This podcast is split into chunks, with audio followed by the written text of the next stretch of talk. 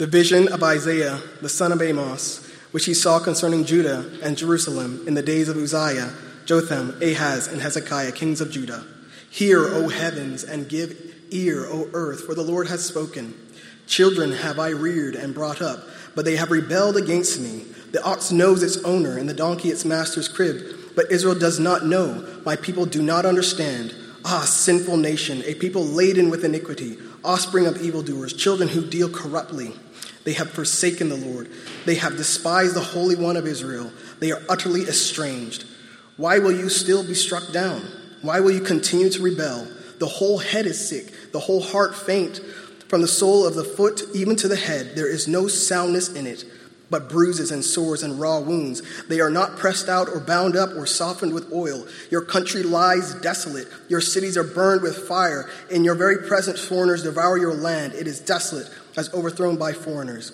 And the daughters of Zion is left with like a booth in a vineyard, like a lodge in a cucumber field, like a besieged city. If the Lord of hosts had not left us a few survivors, we should have been like Sodom and become like Gomorrah. Hear the word of the Lord, you rulers of Sodom. Give ear to the teaching of our God, you people of Gomorrah. What to me is the multitude of your sacrifices, says the Lord. I have had enough of burnt offerings of rams and a fat of well fed beasts. I do not delight in the blood of bulls or lambs or of goats. When you come to appear before me, who has required of you this trampling of my courts? Bring no more vain offerings. Incense is an abomination to me. New moon and Sabbath and the calling of convocations. I cannot endure iniquity and solemn assembly.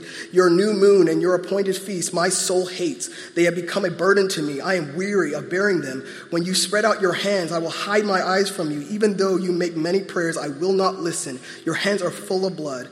Wash yourselves. Make yourselves clean Remove the evil of the deeds from your, before my eyes. Cease to do evil. Learn to do good. Seek justice. Correct oppression. Bring justice to the fatherless. Plead the widow's cause. Come now. Let us reason together, says the Lord. Though your sins are like scarlet, they shall be white as snow. Though they are red like crimson, they shall become like wool. If you are willing and obedient, you shall eat the good of the land. But if you refuse and rebel, you shall be eaten by the sword, for the mouth of the Lord has spoken. Amen. Well, this morning we're going to be jumping into a series in the book of Isaiah. And if you have uh, been looking at the book of Isaiah over this week, that's great. Uh, if you'd like to take part in the commentary reading or the devotional, uh, we've got a devotion. You should pick that up and follow along as we're spending our time in Isaiah. Now, Isaiah is an Old Testament book. And I'm always struck uh, when occasionally I'll have a visitor, uh, someone from another church uh, or someone from elsewhere who will come in and find out we're preaching from the Old Testament. And they'll say something like, Why do we as New Testament Christians need to hear from the Old Testament? And to be honest with you, that is an excellent question. I mean, that's the kind of question that we as Christians ought to be able to answer. We ought to be ready to answer that. And so let me just let the New Testament answer for me. I've got a few reasons. I've got more, but three that I'll give you this morning. Uh, one is uh, you'll notice whenever you read 2 Timothy in chapter 3, verses 16 to 17, Paul is speaking to a young pastor. And when he does, he tells him, I want you to know this, Timothy. All scripture, all scripture is inspired by God. And he goes on to say that it is profitable to equip every Christian for every good work. In other words, all of scripture and that would include at least the Old Testament as he's speaking, is necessary for you, Christian pastor, to teach your Christian congregation so that they can please God. They, they need Isaiah, it's in the Old Testament. But not only that, it's the model that Jesus set forth from us. Uh, you'll remember that Jesus, in Luke 24, 26, and 27, uh, finds himself after his resurrection on a road with these two men who do not know him. And while they're on that road, we're told that Jesus opened up the Word of God to them, beginning with Moses and all of the prophets, and began to show them how all of the scriptures spoke of Him. Now, he says all of prophets, right? Uh, Moses and all the prophets. Well, here's why I think he probably was talking about Isaiah a lot on the road to Emmaus. Because if you look at the New Testament, you'll find that he is the third most quoted Old Testament writer behind Psalms and Deuteronomy. In other words, he is the most quoted Old Testament prophet. So my guess is on that day on the road to Emmaus, he was laying out for them verse after verse from Isaiah and saying, This is how we see Christ the Messiah. Here he is. But it's not just that. It's not just that it's a model of Paul and Jesus. Uh, you'll also recall in the New Testament that great example in Acts 8, where you have this Ethiopian eunuch who's out in the wilderness as he's just been rejected from the temple in Jerusalem. And we find him meeting Philip. And as Philip meets him on the road, what book is it that he uses to lead him to the Lord? It's Isaiah. So, brothers and sisters, uh, the reason that we preach the Old Testament is because it's what Paul did, it's what Jesus did, it is what Philip did to lead people to Christ, and that's what we do. Now, I, I find Isaiah extremely exciting as a book in the Old Testament, and here's why. When you look at the book of Isaiah, what you'll find is, is that this book is really all about the Messiah. Now, here's what I mean. If you look at the very breakdown of the sections of the book of Isaiah, what you'll find is, is that it really is broken up into three different descriptions of the same person, a Messiah who they looked forward to in Israel to come and save them. Now, you'll find as you read through that chapters 1 through 39 tell you that this Messiah is going to be a king, a great king. Uh, but then, whenever you get to chapters 40 to 55, things get a little bit confusing. Because this same great king is also described as a suffering servant who will suffer for his people, and yet it's the same person. Uh, but then when you get to 56 to 66, the story picks up because there you find that this is an anointed conqueror, this Messiah, who is going to come and restore all things and set things right. So as we are looking through this book of Isaiah, what we find is, is Isaiah is constantly pointing a people who are looking at a world that is falling down all around them, and he is saying, Listen to me. There is a great Messiah that is coming. God has not given up on us. It might look like it, but he is coming, and he is going to set all things right. And here's what I love as a Christian as I read this book. I know that the Isaiah that the, the Messiah that Isaiah looked for is the Messiah that I'm looking at. I'm looking at Jesus, who is the Christ. Now, you might not know this, but when you read the New Testament, you see Jesus Christ a lot. And as you probably heard, Christ is not his last name. Uh, Christ is actually from the Greek Christos, it is a title in the Greek that means Messiah.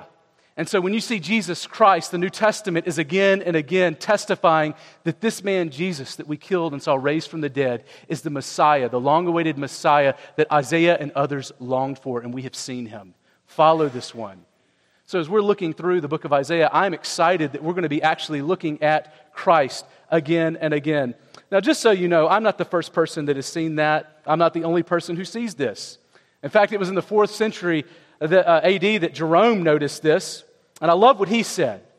He said, Isaiah should be called an evangelist rather than a prophet because he describes all the mysteries of Christ and the church so clearly that one would think that he is composing a history of what has already happened rather than prophesying what is to come. And friends, that's what we're going to be looking at over this next semester as we are gazing in Isaiah. We're going to be looking to Christ. And let me just ask you this morning Are you ready for and do you desire for this book, Isaiah, to change your life? Well, brothers and sisters, there's good news. I think God promises us that it will. So let's go to the Lord right now and pray and pray that God would change our lives through His Word. Let's pray together. Father, this morning you have just heard, and in some ways loudly, the reality that we want to have your Word wash over us and change us. And Father, I know there are, here, there are those here this morning who are doubting that a book as old as Isaiah could change them or speak into their lives. But God, we know that your Spirit works through your Word and that you are willing and able to change us this morning. And I pray this morning that you would soften our hearts to be changed and transformed more into the image of your Son, Jesus Christ, who is the long awaited Messiah. Father, we need to have lives and hearts that are broken and healed by your Son, Christ. And we ask that you would do that this morning to the glory of your name. And it's a great name of that Son that we do pray. Amen. Well, we're going to find uh, a number of things in our text this morning, but if we want to really get into the book of Isaiah, we've got to do a little bit of legwork to kind of ramp up into this book so that we understand the context that this prophet is preaching into. Uh, context matters. Uh, context helps us understand why this book is important. And so this morning we want to look at the context. And uh, really, our first verse helps set the stage for the context that we're going to be looking at. So you can go ahead and open up your copy of God's Word to Isaiah 1, verse 1, chapter 1, verse 1. And we're going to read there. Here's what the Word of the Lord says The vision of Isaiah, the son of Amoz, which he saw concerning Judah and Jerusalem in the days of Uzziah, Jotham, Ahaz, and Hezekiah, kings of Judah. Now, here's the first thing that, that we find here. I, I believe this verse actually sets the context, not just for chapter 1 or section 1, but the whole book. It helps us understand where they're at, these people of Judah, is Isaiah is speaking to them. And Isaiah, whose name means the Lord saves, what a great name for this prophet and his message. He received a vision. Now, I know when you're thinking about visions, you might think to yourself it must have been visual, and maybe it was, but we don't know how he received this vision. Um, we know it's different than dreams because there's a different word for that. But for, in some way, God has revealed a message to Isaiah that later, maybe years later, he wrote down to hand down to us. Now, here what we find is, is that he is speaking to Judah. Now, Judah is one of those 12 tribes of Israel. Of course, Judah is a special tribe. You'll remember in Genesis that Jacob prophesied about this tribe, Judah. And he prophesied saying, Judah, from you a king, an everlasting king is going to come. It says that in Genesis 49 10. And then later in 2 Samuel 7, God makes a, he makes a covenant with a king who comes from Judah, King David. And he says, King David, I want you to know that I'm making a covenant that is new. It's better than the old covenant that I had with guys like Saul, in the sense that I will never leave or forsake you. And I want you to know that you're going to have a son, and from that son, I am going to produce an everlasting kingdom and reign, and it will never depart from him. And you need to know that all of those promises that I made to Abraham, and all those promises that I told Israel that they would experience from Abraham are now going to be experienced through this king, King David, his son, and his eternal throne. And God promises that his steadfast covenant of love would never depart from him.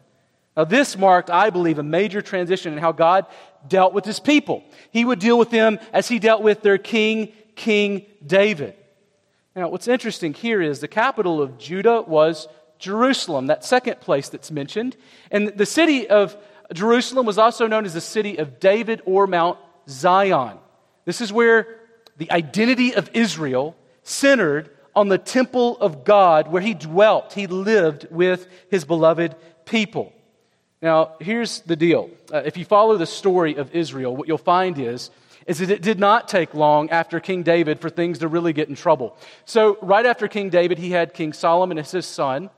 And once Solomon was gone, the kingdom split. It split between the north and the south. So um, Rehoboam took the southern uh, country and he took Judah with him. And of course, you know, well, that's important because that's where the house of God is.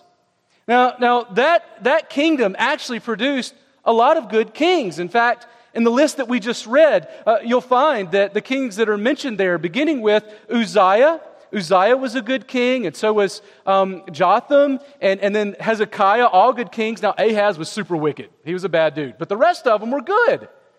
Now, as far as the northern tribes, you can imagine how when Jeroboam took them, he had a major problem. His problem is how do I help my people worship if we can't get to the temple anymore?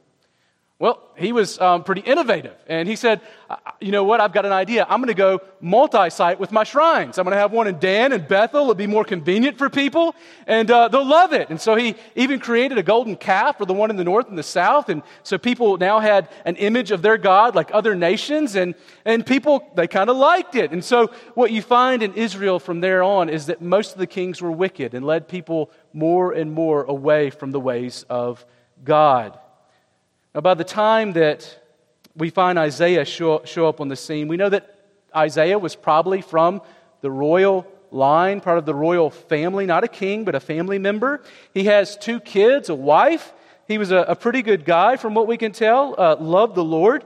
Uh, and tradition taught, uh, tradition that we find in men like Chrysostom taught, that uh, he was probably the one that Hebrews 10.27 speaks about when it talks about somebody who was sown in two by King Manasseh, a really bad king. See, Isaiah prophesied for 50 years from 740 to 690 BC, and he saw northern Israel fall to Assyria, and he predicted that Babylon would later take over and conquer Judah. But God promised through Isaiah that he would send a Messiah to save his people. Now, just please hear me. When we hear Isaiah and the words that he uses to describe how bad things are, he's not chicken little that's running around like sort of like overemphasizing how bad things are. The, the kingdom is falling. People are dying. People are being murdered. They're being wiped off the face of the planet. And in the midst of this, Isaiah does look a little bit crazy as he is saying, I have a word of hope for you. I have a word that there's a Messiah that is coming. God has not given up on us. It might look like it, but God is going to come to us. Friends, maybe as we begin this morning, you need to hear that again and again. Maybe you're looking at the darkness of your life today. Maybe uh, your world is broken, it is crashing in on you. And that could be a number of things. It could be uh, you feel like your marriage is struggling and, and you feel like it is over. Uh, maybe your wife has left you, maybe your husband has left you, M- maybe your kids your kids are living in a way that is self destructive, and you feel partly to blame and guilty and also sad and broken over it. I, I, don't know what it is today that's going on in your life, but maybe you're feeling like, man, I, I feel like God's done with me. Well, please hear me this morning. This message is for a people who feel like God is done with them. Uh, God is not done ever with his people, and there is a great word of hope to be heard through Isaiah. And I'm grateful for that. Here's what we're going to see this morning in this chapter, chapter 1. It is this that only God can restore justice and save sinners from the devastating effects of sin. Only God, if you're taking notes, great thing to write down. Only God can restore justice and save sinners from the devastating effects of sin. And we're going to see that in a number of ways. But uh, let's begin in, in verses 2 to 8, where we'll see that sin rebellion ruins everything. Sin rebellion ruins everything. That's our, our second overall point. See, Isaiah begins his prophecy with this epic portrayal of an impromptu court that has been convened where he has actually called heaven and earth to come and testify against Judah for what God has seen. God plays the role of the judge and the prosecutor. Now, by the way, you'll notice that creation here, as always, stands on the side of the Creator. See, creation will always ultimately declare the glory of God. Maybe uh, you're a science student, or you teach science, or you're a scientist. Maybe, I don't know, you're like a rocket scientist. But whatever it is, what you should expect is that when you are studying, when you are looking at science, you should never be scared to know more about how the world works. You might not understand it fully, but you can always expect that this world will ultimately, if not until the last day, testify that what God's word says is true. We're not scared of knowing more about this physical world any more than we're knowing, scared of knowing more about God's word. But notice here, right out of the gate, Isaiah says that this might be a word to Judah and by extension to Israel. But it carries universal significance that extends even to you and to me. And we learn a number of things here about sin in the verses that follow. Uh, notice what God says beginning in verse 2. Here's what he says Hear, O heavens, and give ear, O earth, for the Lord Yahweh has spoken. Children have I reared and brought up, but they have rebelled against me. The ox knows its owner and the donkey its master's crib, but Israel does not know. My people do not understand. Now, the first thing that we learn really quickly in these verses about sin is that sin alienates us from God, and we're going to see that throughout. But sin, it alienates you from God. Now, hundreds of, of years earlier, God had chosen to redeem Israel out of slavery to Egypt, and He placed His name on them as a people. In fact, Exodus 4 22 to 23 speaks of this, where the Lord says, Israel is my firstborn son. And I say to you, Pharaoh, let my son go that he may serve me. And if you refuse to let him go, behold, I will take your firstborn son. Now, at first, that might sound cruel. Like, I'm, I'm going to take your firstborn son because you have taken my firstborn son. But don't miss the implication here. God says, I am so for Israel that nothing will stand in the way of me taking him. My love for him is greater than your love, Pharaoh, for your firstborn son.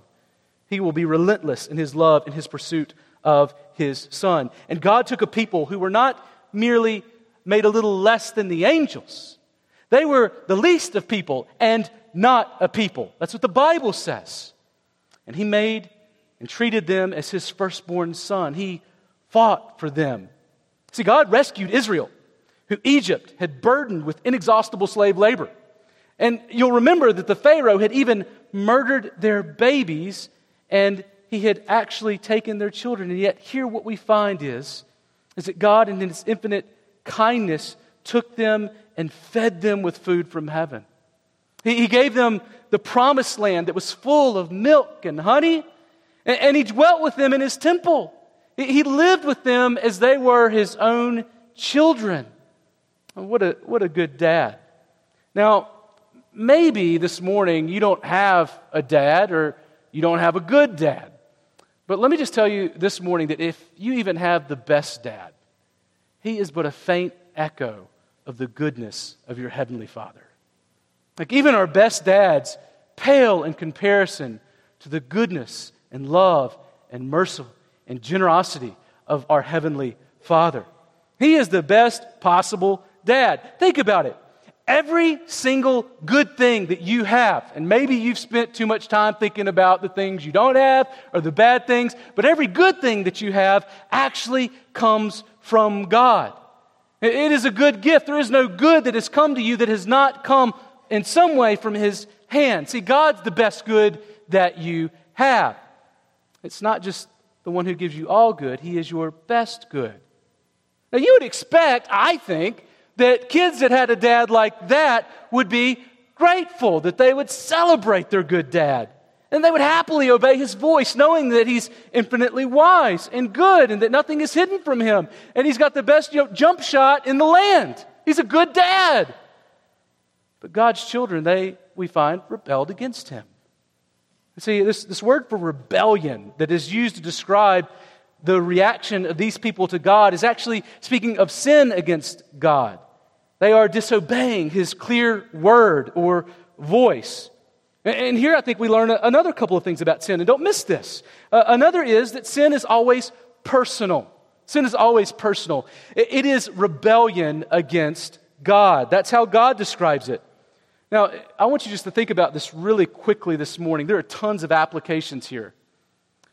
But, but let me just talk to the men. Men, the way that you treat your wives, whether you are short with them in your voices, whether you are violent with them in your outbursts, or whether you're just neglectful and you don't care for them as you ought to as Christ loved the church. Uh, you, you haven't merely just sinned against your wife, your, your sin is against God. The same goes for wives. Uh, the same is true for singles. Singles, if, if you're not honoring the person that you're in a relationship with or the way you're thinking about the person you wish you were in a relationship with. Like ultimately, yeah, that, that sin against them, but the greater deal that you've got going is not what's between you and that other person. That's important, but it's the implications of what that means about you and your relationship with God. You are rebelling against Him because your God, catch this, He cares how you treat others. He cares how you love others. And He says the way that you love others says something about how you love me. So, as we think about sin, we need to recognize that it is always something personal. I think sometimes we try to think about it as sort of a, sort of a commodity that we can either take or leave, and it only affects us, and that we have all the control over it. But the reality is, is that sin is always personal and it is against God, even if we're not aiming it that way. I think we see something else here. Now, this is a deep theological truth that we've seen highlighted elsewhere in the Bible. Are you ready for this? Third truth about sin you ready? Okay, you got to come in close. Sin makes you stupid. Did I was that slow enough? Sin makes you stupid. It's true. How do I know that? Personal experience. See, when Isaiah says, you know, don't say you haven't personal experience in that area, but notice when Isaiah says That even an ox knows its master and a donkey its master's crib, but Israel doesn't know. My people don't understand. He's saying Israel isn't dumb as an ox, they're dumber. And it's not that they're as stubborn as a donkey, they're more stubborn than a donkey. I love how Charles Spurgeon put it, that old Baptist pastor. He said this We, we as sinners, are more brutish than brutes when we forget our God, right? Uh, when, we, when God is out of focus and our own selfish desires are, are in full view, uh, we become the brutish of brutes in the way that we live our lives. I understand the power of a master's voice myself, especially when dealing with brutes because I have a dog. I have a collie, collie named Shep. Um, and uh, lately we've been calling him Survivor because we started the summer with seven pets and now we have one. But uh, Shep is a, he's a good dog. We love Shep. If you like, if you like dogs, he's a dog you're going to love. But catch this. The reason I know the power of a, a master's voice in the life of a dog is because I see the way my dog responds to my wife. Now, let me explain.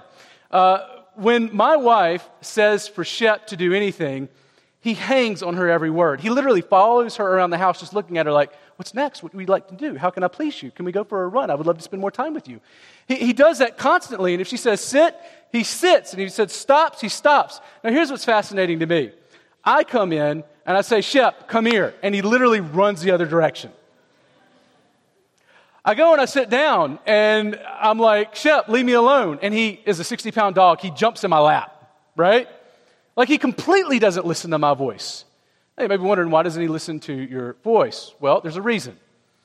See, he listens to Carrie's voice because he understands who it is that spends time each day feeding him, giving him water, uh, making sure that uh, he is combed. She'll brush out the knots in his fur that hurt him. Uh, she'll pet him. She'll speak to him. She speaks kindly to him. Uh, that dog knows that if there is any good that comes to him, it is coming through Carrie. And if his life is dependent on me, he's as good as dead. But the reality is that so many of us, as funny as that seems for Shep, are so much slower than Shep in the sense that we don't recognize where our every good comes from. I mean, really, when we sin, it's because we don't trust that God is as good as He says that He is, or we don't believe that He's as powerful as we says He is to be able to bring about what He has promised us. But if we really take God at His word and trust that He is as good as He is, and understand and believe and look to all the promises that He already has fulfilled for us and the inheritance that is awaits, why wouldn't we hang on every word of God as a dog would hang on his master? See, that's exactly what God is describing here. It's a picture of a people who have become numb to the goodness of God. And they've chosen masters that would treat them as good as dead. Well, I love what happens after that. Notice verse 4 describes the result of their sins. And we need this. These are hard words, but it, it gives us a picture of what sin leads to when we turn from God to find to look to other things. He says in verse 4, Ah, sinful nation, a people laden with iniquity, offspring of evildoers, children who deal corruptly. They have forsaken the Lord. They have despised the Holy One of Israel. They are utterly estranged. Now, did you catch that?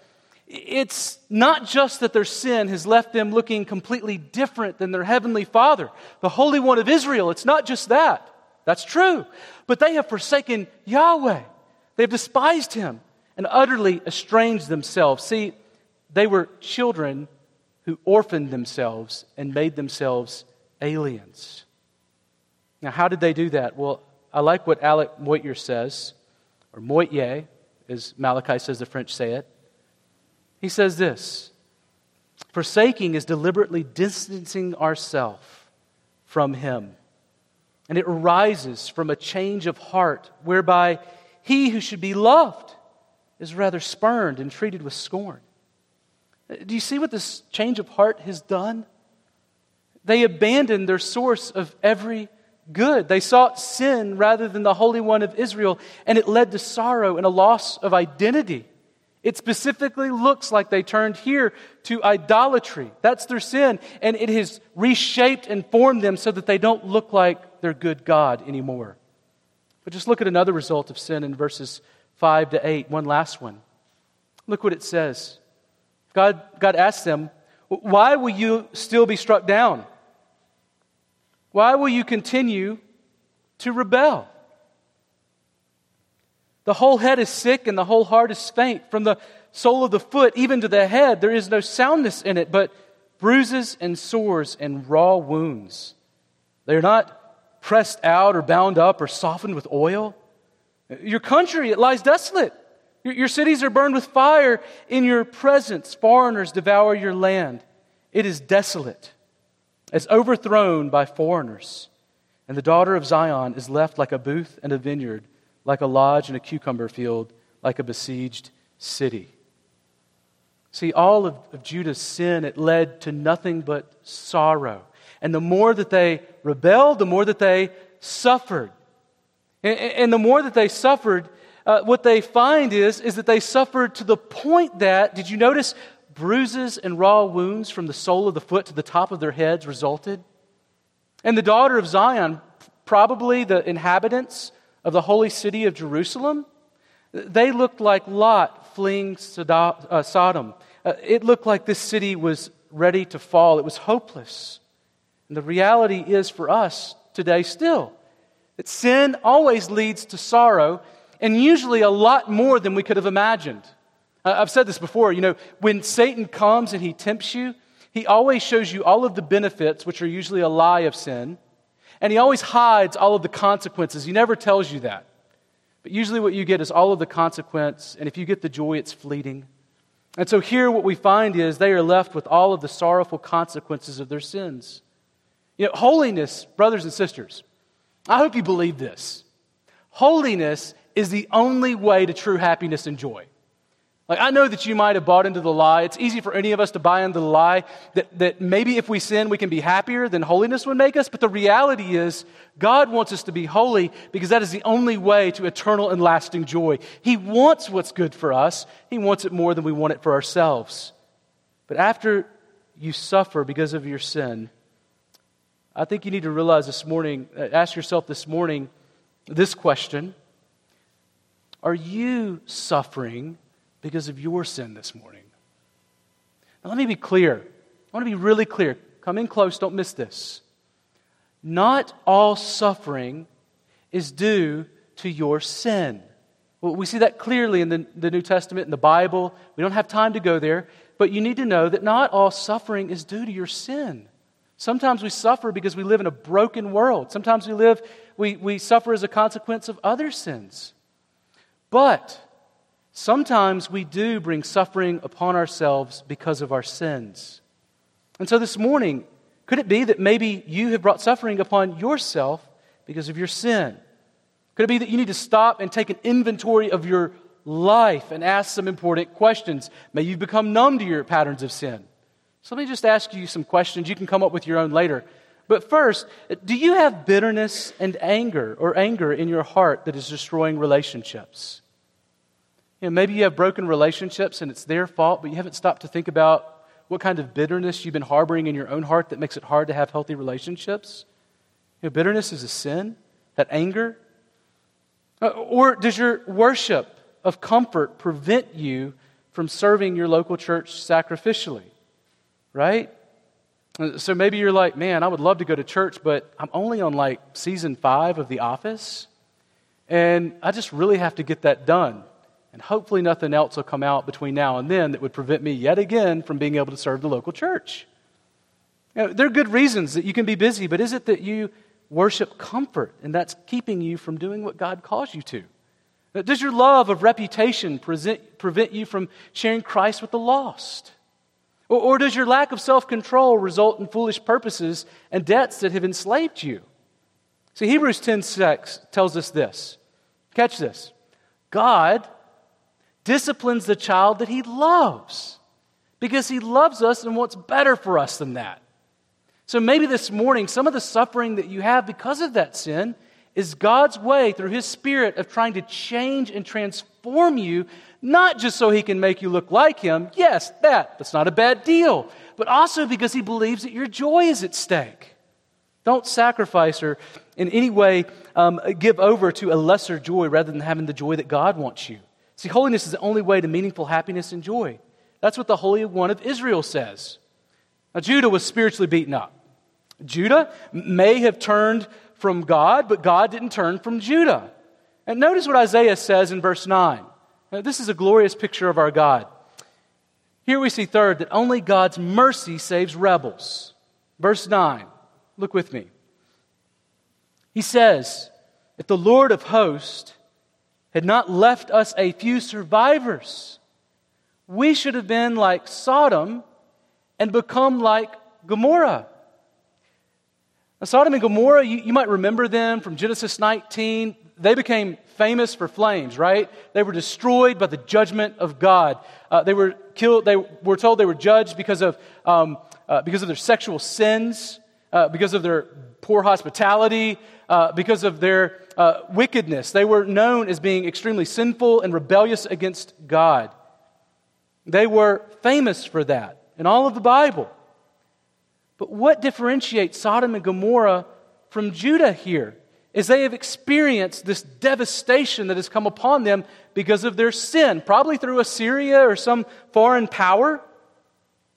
Does God say that what makes you different, Judah, is really all about you? I mean, I, I saved you. Does God say, I saved you, Judah?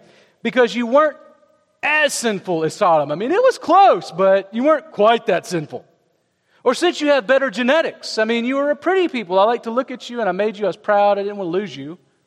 Or because Judah turned things around at the last moment. Like that's the reason God had mercy. Well, no, that, that's not at all what Isaiah points to. Isaiah points to the Lord of hosts, which depicts in that title, unparalleled sovereign power for leaving us a few survivors. It's because God is sovereign and powerful. And not only that, it's the sovereign, powerful God that left a few. That's God in mercy. So that the sovereign God is also the one who is a merciful God. So God is both judge and savior over Judah. Sovereign in both his power and mercy. God saved them because of who God is, not because of who they are. It's because of a commitment that he made that he kept, not because they kept their commitments. What a glorious God. They were rebels. God is merciful. And if not for God, God would have justly annihilated Judah for their rebellion. I love what commentator Gary Smith says here about this picture. He says the distinction between Sodom and Jerusalem is not in the behavior of the people, but in the marvelous grace of God and miraculously delivering them from the Assyrian army. See, it is completely an act of God's grace that saved them. Now, as Christians, we know that God has adopted us as children of God through faith in Christ. And, and we should be encouraged by a couple of realities here. I, I don't want to let these pass by. Maybe things that you're thinking about in your heart right now. The first is this uh, maybe this morning God has blessed you, and I say blessed intentionally, with a sense of your sinfulness before Him today. But you feel like you were so bruised and beaten up by the consequences of your sins that God wouldn't want you to be able to use you. Maybe that's you. You feel the open spiritual wounds that you have perhaps brought upon yourself. Well, don't miss this. You need to know that God only saves sinners and rebels those who have rebelled against him, because all of us have sinned and fallen short of the glory of God. And none of us are good enough left to ourselves to merit his grace. See, Jesus is the only hand who can bring up and, and heal our wounds. In fact, later in Isaiah 53, we're told that all of us equally need Christ when he says uh, that there is a Messiah who is coming in Isaiah 53. And this king is also going to be a suffering servant, and by his wounds we are healed. You might say, well, okay, well, Isaiah had that to look forward to. Judah had that to look forward to, but what about me? Well, catch this. Peter picks this up in the New Testament. This promise made to them, and he applies it to a church of Gentiles and Jews, a mixed church. And here's what he says in 1 Peter 2.24. He says, He himself bore our sins in his body on the tree, that we might die to sin and live to righteousness. And catch what he says. By his wounds being Jesus's, you have been healed. You know, part of coming to Christ this morning, if that's you who's struggling to come to him, is trusting that Christ's blood and his resurrection is sufficient to heal the wounds that you have.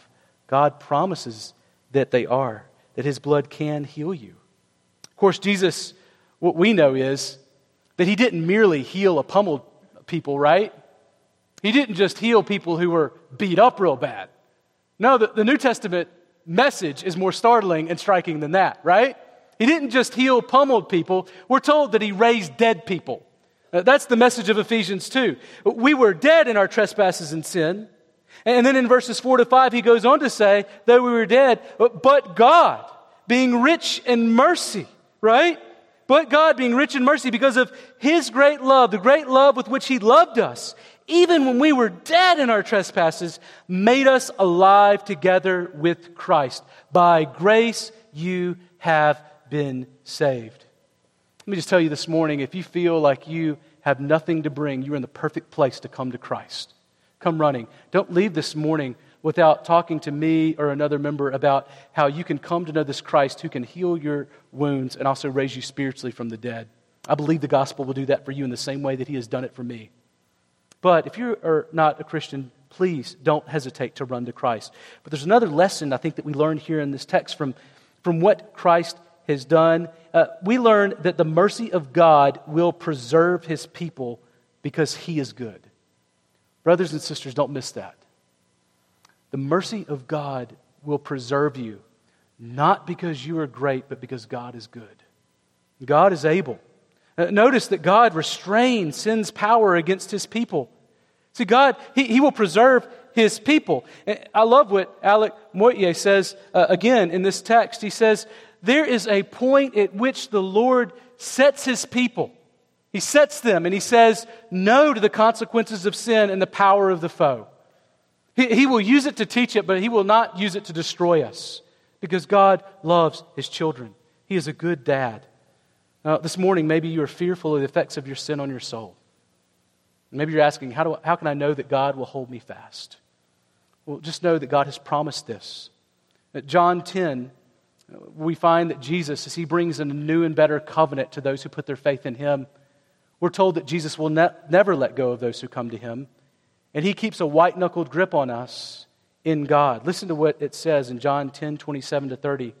My sheep hear my voice, and I know them, and they follow me. I give them eternal life, and they will never perish. And no, no one will snatch them out of my hand. My Father, who has given them to me, is greater than all. And no one is able to snatch them out of the Father's hand. I and the Father are one. Do you see it? Jesus has this white knuckle grip on us. And he says, if that's not enough for you, like God the Father has a white knuckle grip on me, and we're one, and like nobody's getting you away from us. What a picture of the security that we have in Him. Friends, let me tell you, if you are in Christ, God will hold you fast. But notice verses 10 to 17 tell us that horizontal injustice both reflects our relationship with God and affects our worship of God. You might not have thought about this. Maybe this morning uh, you came and you were thinking to yourself, uh, really, my relationship with God is really all about me and God. And, and, and I, by myself, can kind of tell you how I'm doing spiritually. And I don't really need other people. And really, people, they don't other need, really need me. And they don't really have anything to do with what's going on here. And it's pretty special, I think. Well, according to God, God says actually, your relationships with others say much about your relationship with the Father.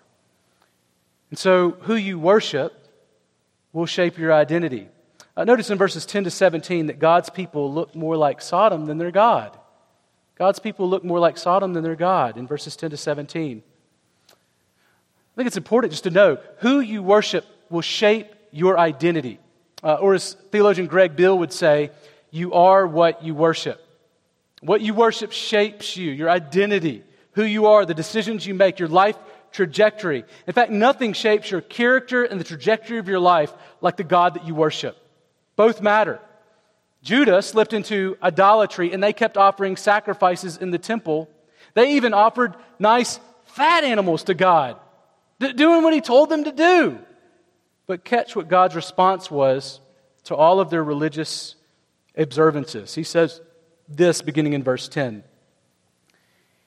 These are words that none of us ever want to hear, by the way, but here's what he says Hear the word of the Lord, you rulers of Sodom. Give ear to the teachings of our God, you people of Gomorrah.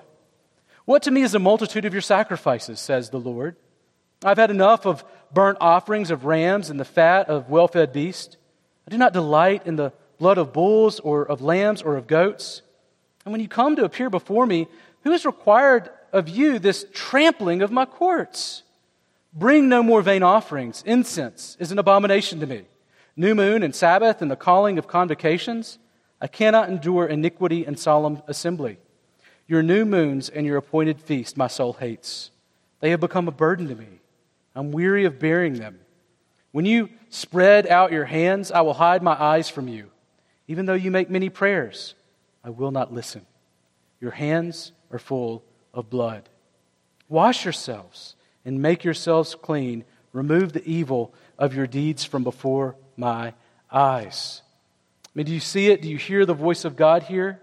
He tells them to cease to do evil, to learn to do good, seek justice, correct oppression, bring justice to the and, uh, fatherless, and plead the widow's case. Uh, he's here saying, um, You have not acted in a way that reflects my character. But catch what happens here in the context of worship and the way that his people approach him as a response.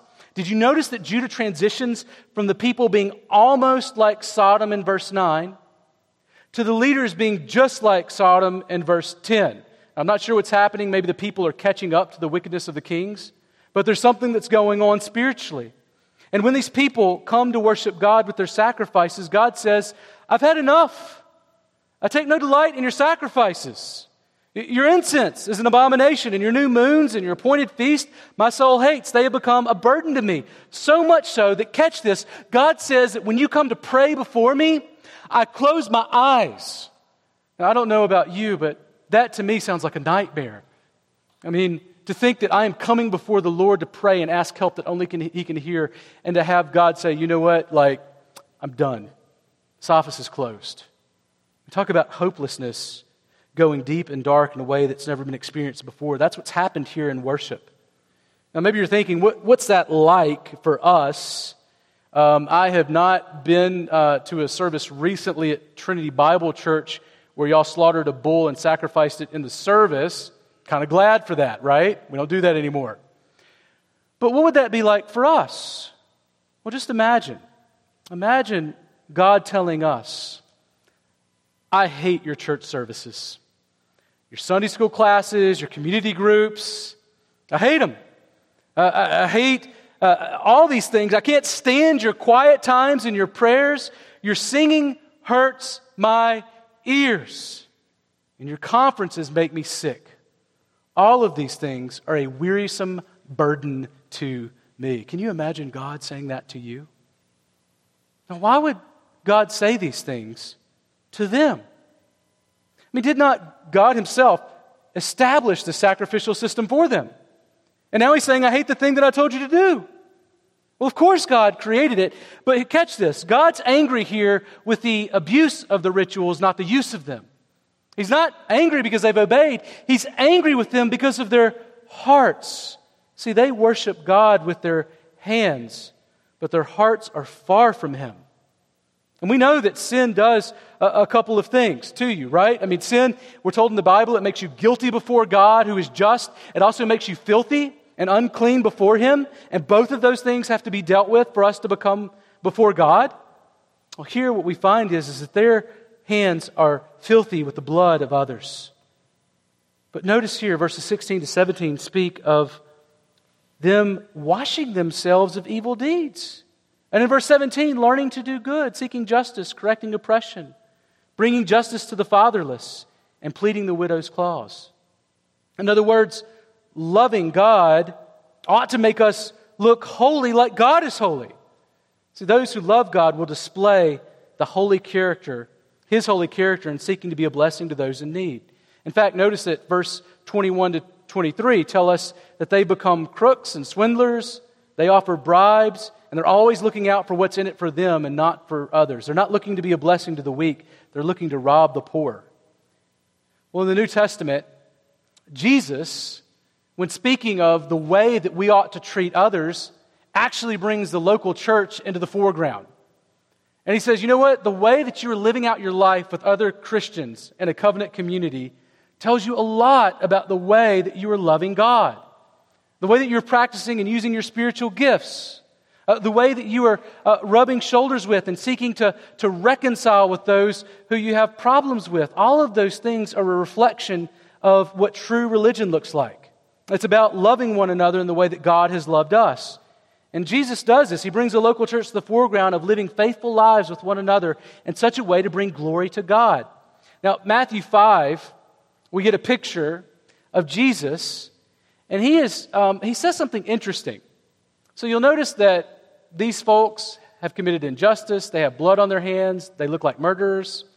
Well, Jesus in the New Testament uh, speaks of a, a case like this, but he kind of ups the ante. So in Matthew 5, he says, Well, you've heard that mur- murderers will be judged, but I say that anyone that's even angry with his brother will face judgment, and, who, and everyone who insults his brother will face judgment. So you see how that gets like, that's worse, not better, that's harder? And then in Matthew 5 23, he says it this way Therefore, if you are offering your gift at the altar, and, and there remember that your brother or sister has aught with you or something against you, Leave your gift in front of the altar first and go and be reconciled to them, and then come and offer your gift.